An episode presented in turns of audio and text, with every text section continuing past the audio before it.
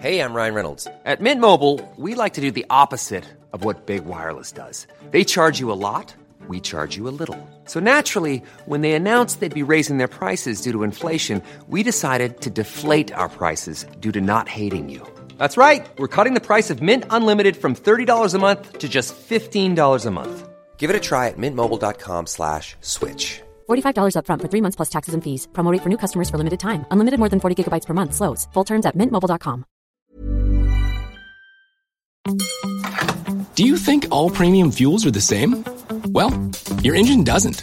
Shell V Power Nitro Plus helps keep your engine running like new because it's engineered to defend against four main engine threats gunk, wear, corrosion, and friction. So next time, choose Shell's most advanced fuel ever. It's fuel for thought. In engines that continuously use Shell V Power Nitro Plus premium gasoline. Why does Comcast Business power more businesses than any other provider? It has technology solutions that put you ahead, like the fastest, reliable network and serious savings. Whether your small business is starting or growing, you need Comcast Business. Comcast Business, powering possibilities. Ask about Comcast Business Internet and Security Edge, or find out how to get a $500 prepaid card with a qualifying gig bundle. Call or go online today to learn more. Offer ends 10 23 22. Restrictions apply. Call for details. Magandang araw o gabi mga tagapakinig ng kwentong takip silim.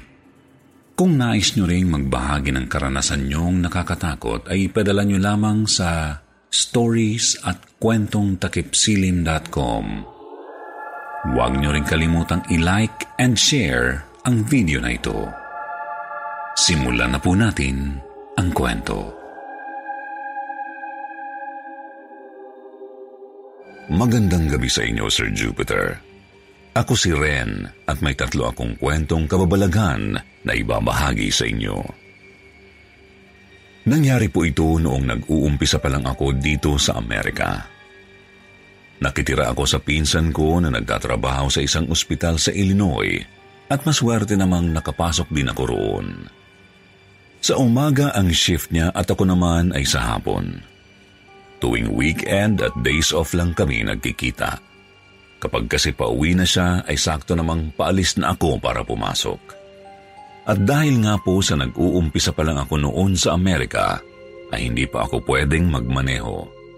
Kaka-apply ko pa lang kasi ng learner's permit noon at kailangan pang mag-test ulit para makuha ang actual driver's license. Kaya sa mga unang buwan ko sa trabaho ay bike ang gamit ko papunta at pauwi ng bahay. Wala naman pong problema sa akin ito dahil sa Pilipinas pa lang ay hilig ko na ang magbiking. Okay naman po ang ruta ko. Puwera lang sa isang parte sa kalagitnaan ng biyahe. Medyo liblib na lugar na puro lupain lang. Napapalibutan ng mga puno at matataas na talahib sa magkabila ng daan.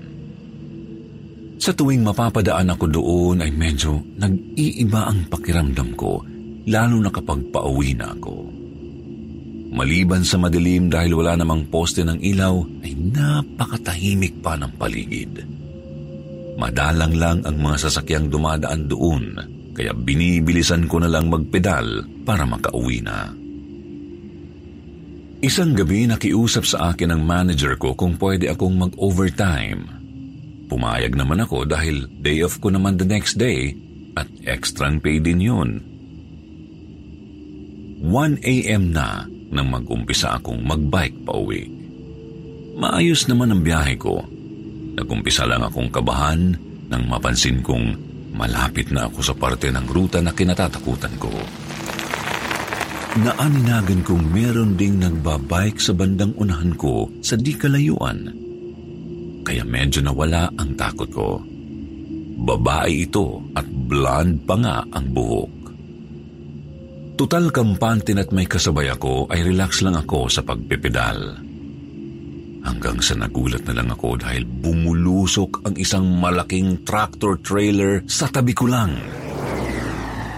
Nabigla ako dahil hindi ko man lang narinig ang pagdating nito sa likuran ko. Ang lakas ng hangin sa pagdaan nito na halos tumaob na ako. Inayos ko ang bike ko at sa galit ko ay mumurahin ko sana ang truck driver pero natigilan ako. Sunod-sunod kasing bumusina ng malakas yung truck at saka nito tinamaan yung babae sa unahan ko. Kitang-kita kong tinamaan yung babae at nagpagulong-gulong sa ilalim ng truck. Napasigaw ako, napapikit at napahinto sa pagbabike. Minulat ko na lang ang mata ko noong naririnig kong malayo na ang busina. Wala na yung truck at mukhang nahit and run yung babae. Nanginginig ako noon sa takot. Nagpedal ako ng mabilis para magtungo roon at tulungan sana yung babae. Pero pagdating ko doon ay wala naman akong makitang tao. Kaya baka kako ay Tumalsik ang katawan ng babae. Mabuti na lang at may dala akong maliit na flashlight. Nagsimula akong maghanap. Hanggang sa madako ako sa masukal na parte ng daan. Doon ko nakita ang sira-sira ng kulay puting bike. Paglapit ko pa roon ay nakita ko sa tabi nito ang maraming kumpul ng mga natuyo ng bulaklak. Nakapalibot ito sa isang maliit na altar. Sa tabi niyon ay may frame. Inilawan ko yun at nasa loob ng frame ang isang larawan. Babae na nakasakay sa bisikleta. Kulay blonde ang buhok ng babae. Kinilabutan ako. Nakasulat sa ibaba ng frame. Wendy, rest in peace.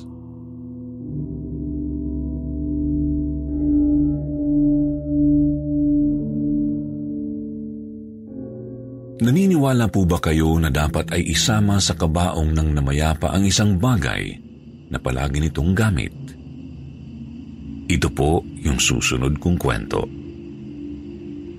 Pagkatapos ko po sa Illinois, ay lumipat ako ng New York. Meron po akong ilang mga kamag-anak dito kaya naman pag day off ko ay binibisita ko sila para mawala ang pagka-homesick ko. Isa si Tita Norley sa mga binisita ko. Paborito ko po siya dahil napakabait niya at masayahin. Napakasarap din niyang magluto at hindi nauubusan ng kwento, kaya naman napakarami niyang mga nagiging kaibigan. Day off ko noon nang tawagan ko siya para itanong kung pwede akong bumisita sa kanya. Naramdaman kong malungkot siya. Sinabi niya sa akin na namatay ang asawa ng isa sa kanyang mga kaibigan at yung araw na yon ang viewing ng namayapa. Tinanong ko siya kung gusto niyang samahan ko siya. Natuwa naman siya at sinabing oo. Pagdating namin sa viewing ng namayapa niyang kaibigan ay marami ng tao ang nandoon sa lobby ng punerarya. Hindi pa kasi sila pinapapasok sa loob ng kwarto kung saan gaganapin ang viewing kaya nagkakwentuhan ang mga ito at nagkukumustahan. Nakihalubilo si tita habang ako ay naupo na lang muna dahil wala naman akong ibang kakilala roon. Pinagmamasdan ko lang ang mga bisita nang may mapansin akong isang lalaki. Tinitingnan nito ang guest book na malapit sa saradong pinto ng viewing room. Parang hirap itong makita ang nakasulat dahil tutok na tutok ang ulo niya sa harap ng libro. Patuloy ko siyang pinagmamasdan nang bigla akong tawagan ni tita. Ipinakilala niya ako sa mga kaibigan niya at isa dito ay ang asawa ng kanyang namayapang kaibigan. Nagsabi po ako ng aking pakikiramay nang mag-announce ang matron ng funeral parlor. Bubuksan na raw ang viewing room. Isa-isang pumasok ang mga tao para makiramay at pumila para mamaalam sa kanilang kaibigan. Open casket po ito. Inalalayan ko ang aking tita sa paghihintay dahil medyo mahina na po ang kanyang tuhod, lalo pa at nasa hulihan kami ng pila. Maya-maya habang papalapit na kami sa kabaong ay medyo nakaramdam ako ng kaba. Nakikita ko na kasi yung patay. Napapansin ko na Parang siya yung lalaking nakita ko kanina. yung may binabasa sa guest book. Pagdating namin mismo sa harapan ng kabaong ay talaga namang pinagpawisan ako ng malamig. Di ko sukat akalaing siya nga yung nakita kong lalaki. Binilit kong kumalma. Lumuhod kami ni tita at sabay kaming nag-usal ng dasal. Pagtayo namin ay hindi ko maiwasang tingnan ulit ang patay. Kamuntik na akong mapasigaw. Nakita ko kasi yung patay na nakamulat. Umiikot ang mga mata na para bang may hinahanap. Anong problema? Bakit parang namumutla ka yata? Tanong ni tita pag upo namin. Umiling lang ako pero alam ni tita ang kakayahan ko na makakita o makaramdam ng mga di pangkaraniwan. Kaya naman nang sabihin ko sa kanya ito paglabas namin ay naniwala siya sa akin. Pakiwari ko kasi Sir Jupiter ay may hinahanap yung kaluluwa nung patay. Kaya agad na hinanap ni tita yung asawa nung namayapa. Nang makaharap ko nga yung asawa, tinanong ko siya kung may ginagamit bang paboritong salamin sa mata ang asawa niyang namayapa niya. Ang sabi niya ay oo. Palagi niya raw itong gamit kahit may sira na ito. Umamin ako sa kanya Sinabi kong nakita ko ang asawa niya na may pilit na binabasa at mukhang hirap makakita. Di ko naman siya gustong takutin, kaya hindi ko na lang sinabi na nakita kong dilat ang asawa at umiikot ang mga mata na parang may hinahanap. Sinabi ko rin na kailangan niyang isama ang kanyang salamin sa kabaong para hindi siya maligaw. Naluha ang kaibigan ni tita at pumunta siya sa isang parte ng reception hall kung nasaan ang kanyang bag. May dinampot siya dito at bumalik po siya sa amin. Ipinakita niya ang isang luma at sira ng salamin sa mata. Ito daw ay ang huling regalo ng kanilang anak na nag-serve sa army. Napatay daw po ang kanilang anak sa isang inkwentro. Maraming taon na ang nakalipas. Hindi daw niya ito pinapalitan at pilit na inaayos kahit nasisira na ito. Pagkatapos ay pumunta siya sa kabaong. Isinuod niya yung salamin sa kanyang asawang nakahimlay. May inusal siyang mga salita at hinalikan niya ang noon ito. Bumalik po siya sa amin para magpasalamat. Bago po kami umalis ng tita ko ay naglakas loob akong tingnan ulit ang patay. Nasiyahan ako nang makita kong tila payapa na ito. Nakapikit na ang kanyang mga matang suot ang paborito niyang salamin.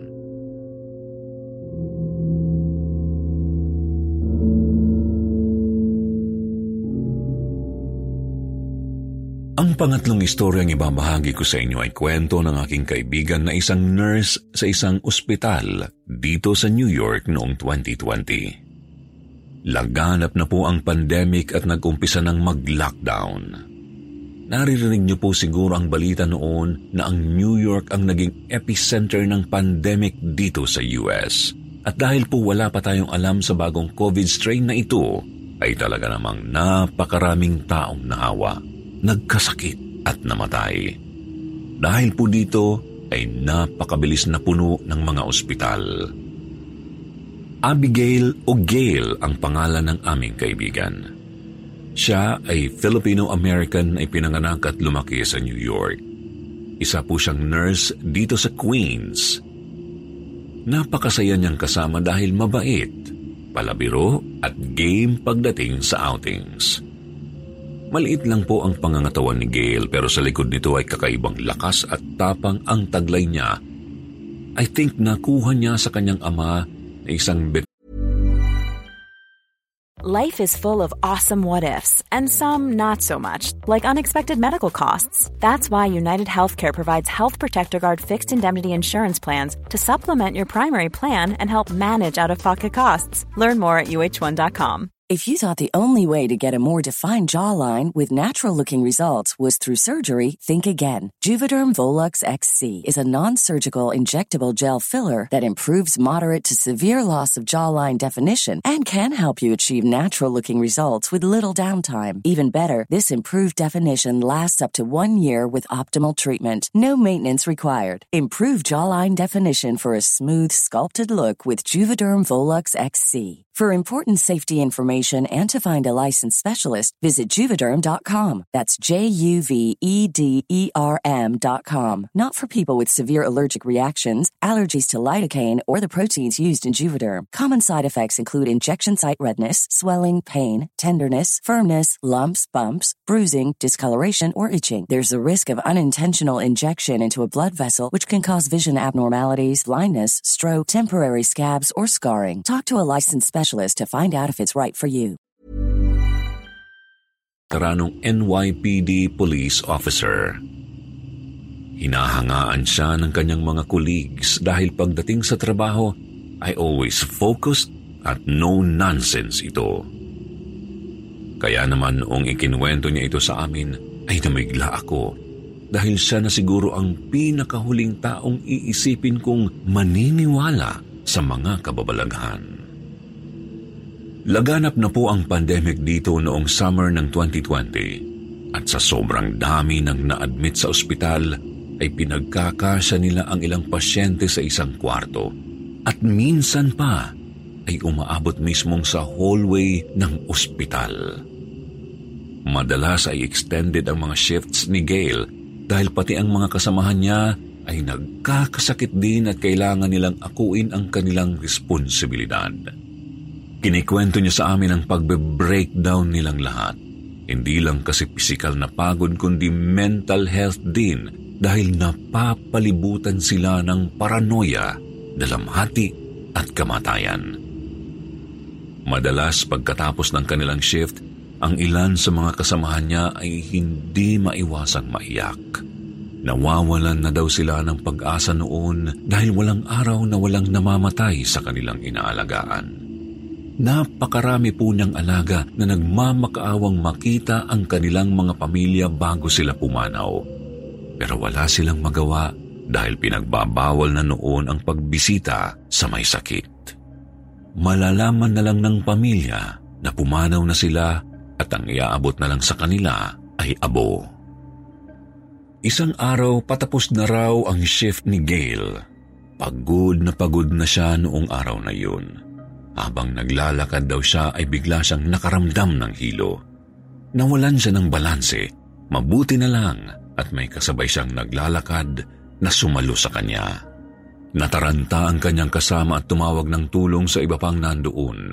Iniupo si Gail para makapagpahinga, ngunit ilang saglit lang ay nagdilim ang kanyang paningin. Pagkagising ni Gail ay natakot siya Naka-hospital gown na daw siya at may nakasaksak ng IV sa kamay. May kasama siyang iba pang mga pasyente sa isang kwarto. Pinagpawisan siya ng malamig dahil ayaw niyang isipin ang rason kung bakit siya nandoon. Dahil ang silid na yun daw ay para sa mga pasyenteng may COVID. Pinindot niya ang nurse call button. Pumasok ang isa sa kanyang mga kasamahang nurse at kinumpirma niya na mayroon na nga siyang COVID. Doon lang siya nakaramdam ng ganoong karamdaman.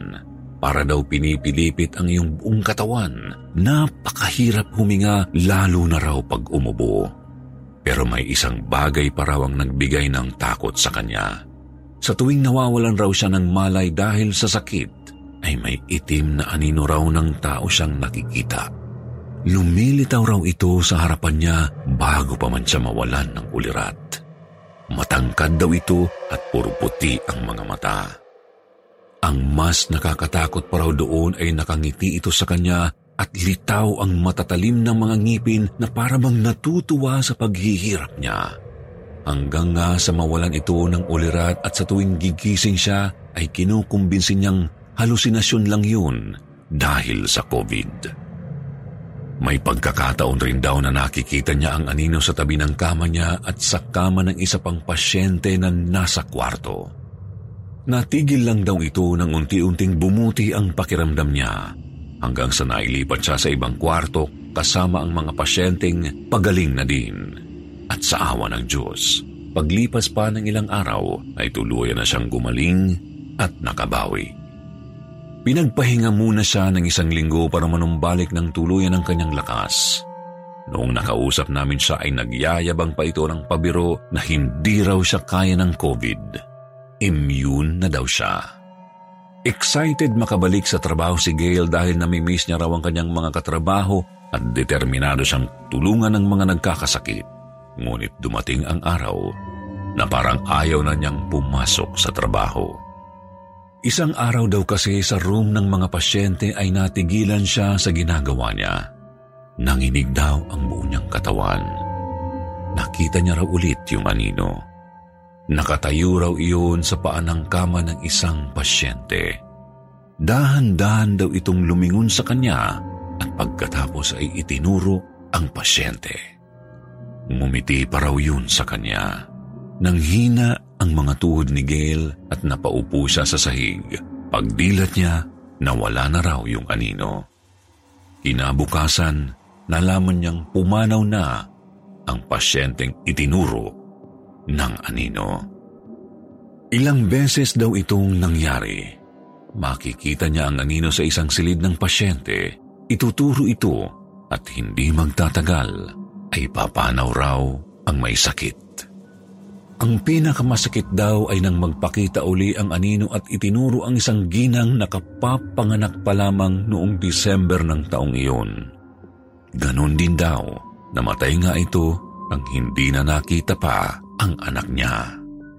Tinamaan daw talaga si Gail nang malaman ang nangyari sa ginang at ang susunod daw niyang naaalala ay nakaupo na siya sa maliit na chapel ng hospital sa ground floor. Matagal niyang pinagmasda ng malaking krus sa pader nang biglang bumuhos ang kanyang emosyon. Hindi raw niya napigilang umiyak. Nakiusap siya na sana'y mawala na ang pandemyang ito. Ito ang unang beses na nagdasal sa muli sa napakahabang panahon dahil si Gail ay hindi naniniwala sa Panginoon o kung tawagin ay atheist. Maya-maya raw ay may humawak sa balikat niya. Isang matandang Latina na isa sa mga maintenance staff. Nagmumugto raw sa pag-iyak ang mga mata nito. Sinabihan daw siya na tataga ng kanyang sarili at hindi tayo pababayaan ng Diyos. Tahimik lang daw silang nakaupo at nakatitig sa krus. Taimtim na nagdasal. Maya-maya ay umalis na ito. Pagkatapos ng araw na iyon ay hindi na daw nakita ulit ni Gail ang anino. Unti-unti ay kumukonti na ang mga nagkakasakit at namamatay hanggang sa laking tuwa daw nilang lahat nang mailabas na ang mga vaccines pangontra sa COVID. Nagpapasalamat siya na dahan-dahang bumabalik sa normal ang buhay. Yun po ang kwento ng kaibigan ko. Hindi pa rin siya nagsisimba o tuluyang pinalitan ng kanyang paniniwala. Pero madalas na daw po siyang pumupunta sa chapel ng ospital nila. Lalo na kapag siya ay pagod at nangangailangan ng katahimikan. Sabi niya, may nararamdaman daw siyang presensya na nagpapaalis ng kanyang pagod at nagpapagaan ng kanyang loob tuwing nandoon siya. I believe na para sa Panginoon, ang pagbisita ni Gail ay sapat na para sa kanya.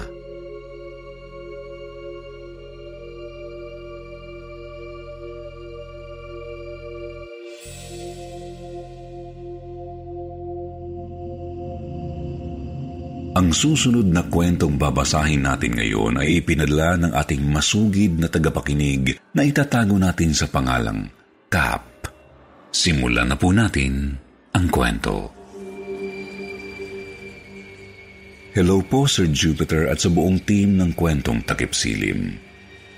Nais kong ibahagi ang nakakatakot kong karanasan na naganap noong August 12, 2020. Tanghali, hinahanap ko noon ang alaga kong pusa upang pakainin ngunit wala ito sa mga lugar kung saan madalas siyang naglalagi. Kaya naman, naisipan kong silipin ang aming bubong. Tama ang aking hinala dahil naroon nga ang aking alagang pusa. Ngunit galit itong umaangil habang nakatitig sa isang pusang ligaw na naroon din sa bubong. Ako naman natuwa Namangha gawa ng maganda ang pusang iyon. Cute siya, kaya naisipan kong ampunin ito. Nagkataon namang maamo ang ligaw na pusang iyon, kaya naging madali para sa akin ang palapitin siya upang kumain din. Hindi rin naman ito nagkatubiling magpahawak sa akin, kaya mabilis ko din siyang nabitbit pababa mula sa bubong at pinangalanan siyang Gala. Sa araw din na iyon ay naihanda ko na rin ang magiging kulungan at tulugan niya. Kinagabihan, umuwi ako galing sa bahay ng aking kaibigan. Nagkaroon kasi ng kaunting kasiyahan at inuman doon. Pagdating ko sa bahay ay sinilip ko agad si Gala. Nasa labas ng bahay ang kulungan nito at nakita kong nakatingin lang din siya sa akin. Maya-maya, nakaramdam ako ng kaba. Panandalian kong nakita na parang umapoy ang mga mata niya habang nakikipagtitigan sa akin. Kaya mas lalo ko pa siyang tinitigan. Pero tila naging normal ang lahat. Sandali akong nagtaka noon, pero isinawalang bahala ko na lang dahil nga nakainom din ako ng gabing iyon. At naisipan na pakainin na lamang siya dahil baka gutom na. Nagtungo ako sa kusina upang kumuha ng pagkain ni Gala at sa pagbalik ay mabilis kong binuksan ang kulungan nito para ilagay ang pagkain sa loob. Ngunit isang hindi inaasahang pangyayari ang magpapatindig ng mga balahibo ko. Kasabay niyon ay nakarinig ako ng maliit na tinig. Nagbigkas ito ng mabagal at malinaw. Pakawalan mo na ako. Hindi ko maintindihan kung ano ang nangyari pero rinig na rinig ko ang boses na iyon. Bigla akong napatayo. Sandaling nakiramdam kung saan iyon nagmula. Nagpalinga-linga sa madilim na paligid ngunit wala naman ako iba pang kasama maliban sa pusang kinakain na ang pagkaing inihain ko. Sunod ay nalaman ko na lang na nagtatakbo ako papasok sa loob ng bahay. Ilang sandali pa, binalikan ko yung pusa. Pero sa pagkakataong yun ay nagpasama na ako sa tatay ko. Hindi ko sinabi sa kanya ang boses na narinig ko at siya naman ay takang-taka sa akin dahil namumutla ang aking mukha. Pagbalik namin ay wala na yung pusa. Naiwan kong bukas ang kulungan gawa ng pagkataranta at takot kaya ng gabing iyon ay hindi ako nakatulog ng maayos. Kinabukasan, isang magandang babae ang lumapit sa akin. Tinanong niya kung may nakita daw ba kaming pusa. Ayon sa paglalarawan niya, ay kaparehas ito ng pusang napulot ko na sigala. Wala po, ma'am. Binigkas ko na lang sa babae. Sir Jupiter, sobra talaga ang takot ko sa pangyayari noong gabing iyon. Marahil may dalang kakaiba ang pusang iyon dahil inaangilan ito ng isa ko pang alagang pusa. Natanto ko na hindi lahat ng maamo ay kailangang papasukin sa loob ng bakuran. Why does Comcast Business power more businesses than any other provider? It has technology solutions that put you ahead, like the fastest reliable network and serious savings. Ask how to get a $500 prepaid card with a qualifying gig bundle. Offer ends 10-23-22. Restrictions apply. Call for details. Selling a little or a lot? Shopify helps you do your thing however you cha-ching. Shopify is the global commerce platform that helps you sell at every stage of your business. From the launch your online shop stage to the first real life store stage, all the way to the did we just hit a million orders stage. Shopify is there to help you grow. Shopify helps you turn browsers into buyers with the internet's best converting checkout. 36% better on average compared to other leading commerce platforms because businesses that grow grow with Shopify. Get a $1 per month trial period at Shopify.com slash work. shopify.com/work.